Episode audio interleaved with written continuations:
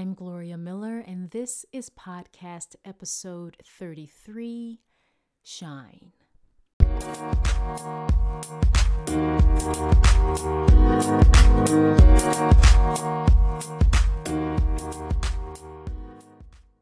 This past week, following the tragic death of George Floyd, I found myself in a really dark place. The struggle to keep anger from turning into hatred and rage is real. And we are seeing it played out in the media across the world as outrage against racism is unleashed. I finally had to stop looking at social media and the news as they were just fanning the flames.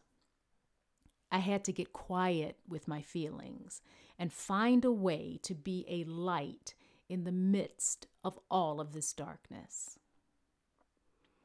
My yoga session today was on a spiritual plane, more so than usual.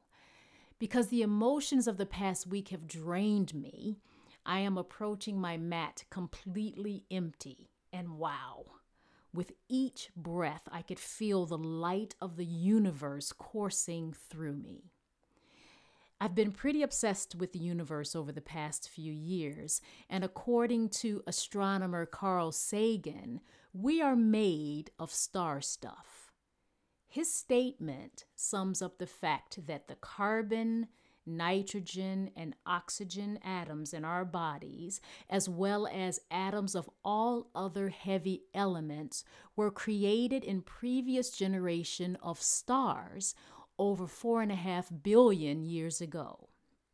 Moby sang about it in his popular 2002 song, We're All Made of Stars. Light is at the very core of our being, and we can't let anything steal our shine. One of my mother's favorite songs was This Little Light of Mine.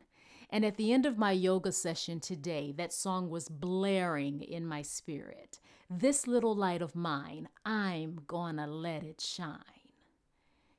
At the end of my session, as I was lying in resting pose, I could feel energy coursing through my entire being.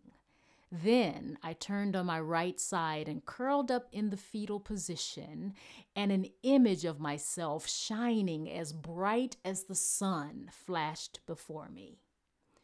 When I left my mat, I was determined to shine bright, no matter how dark the world seems around me.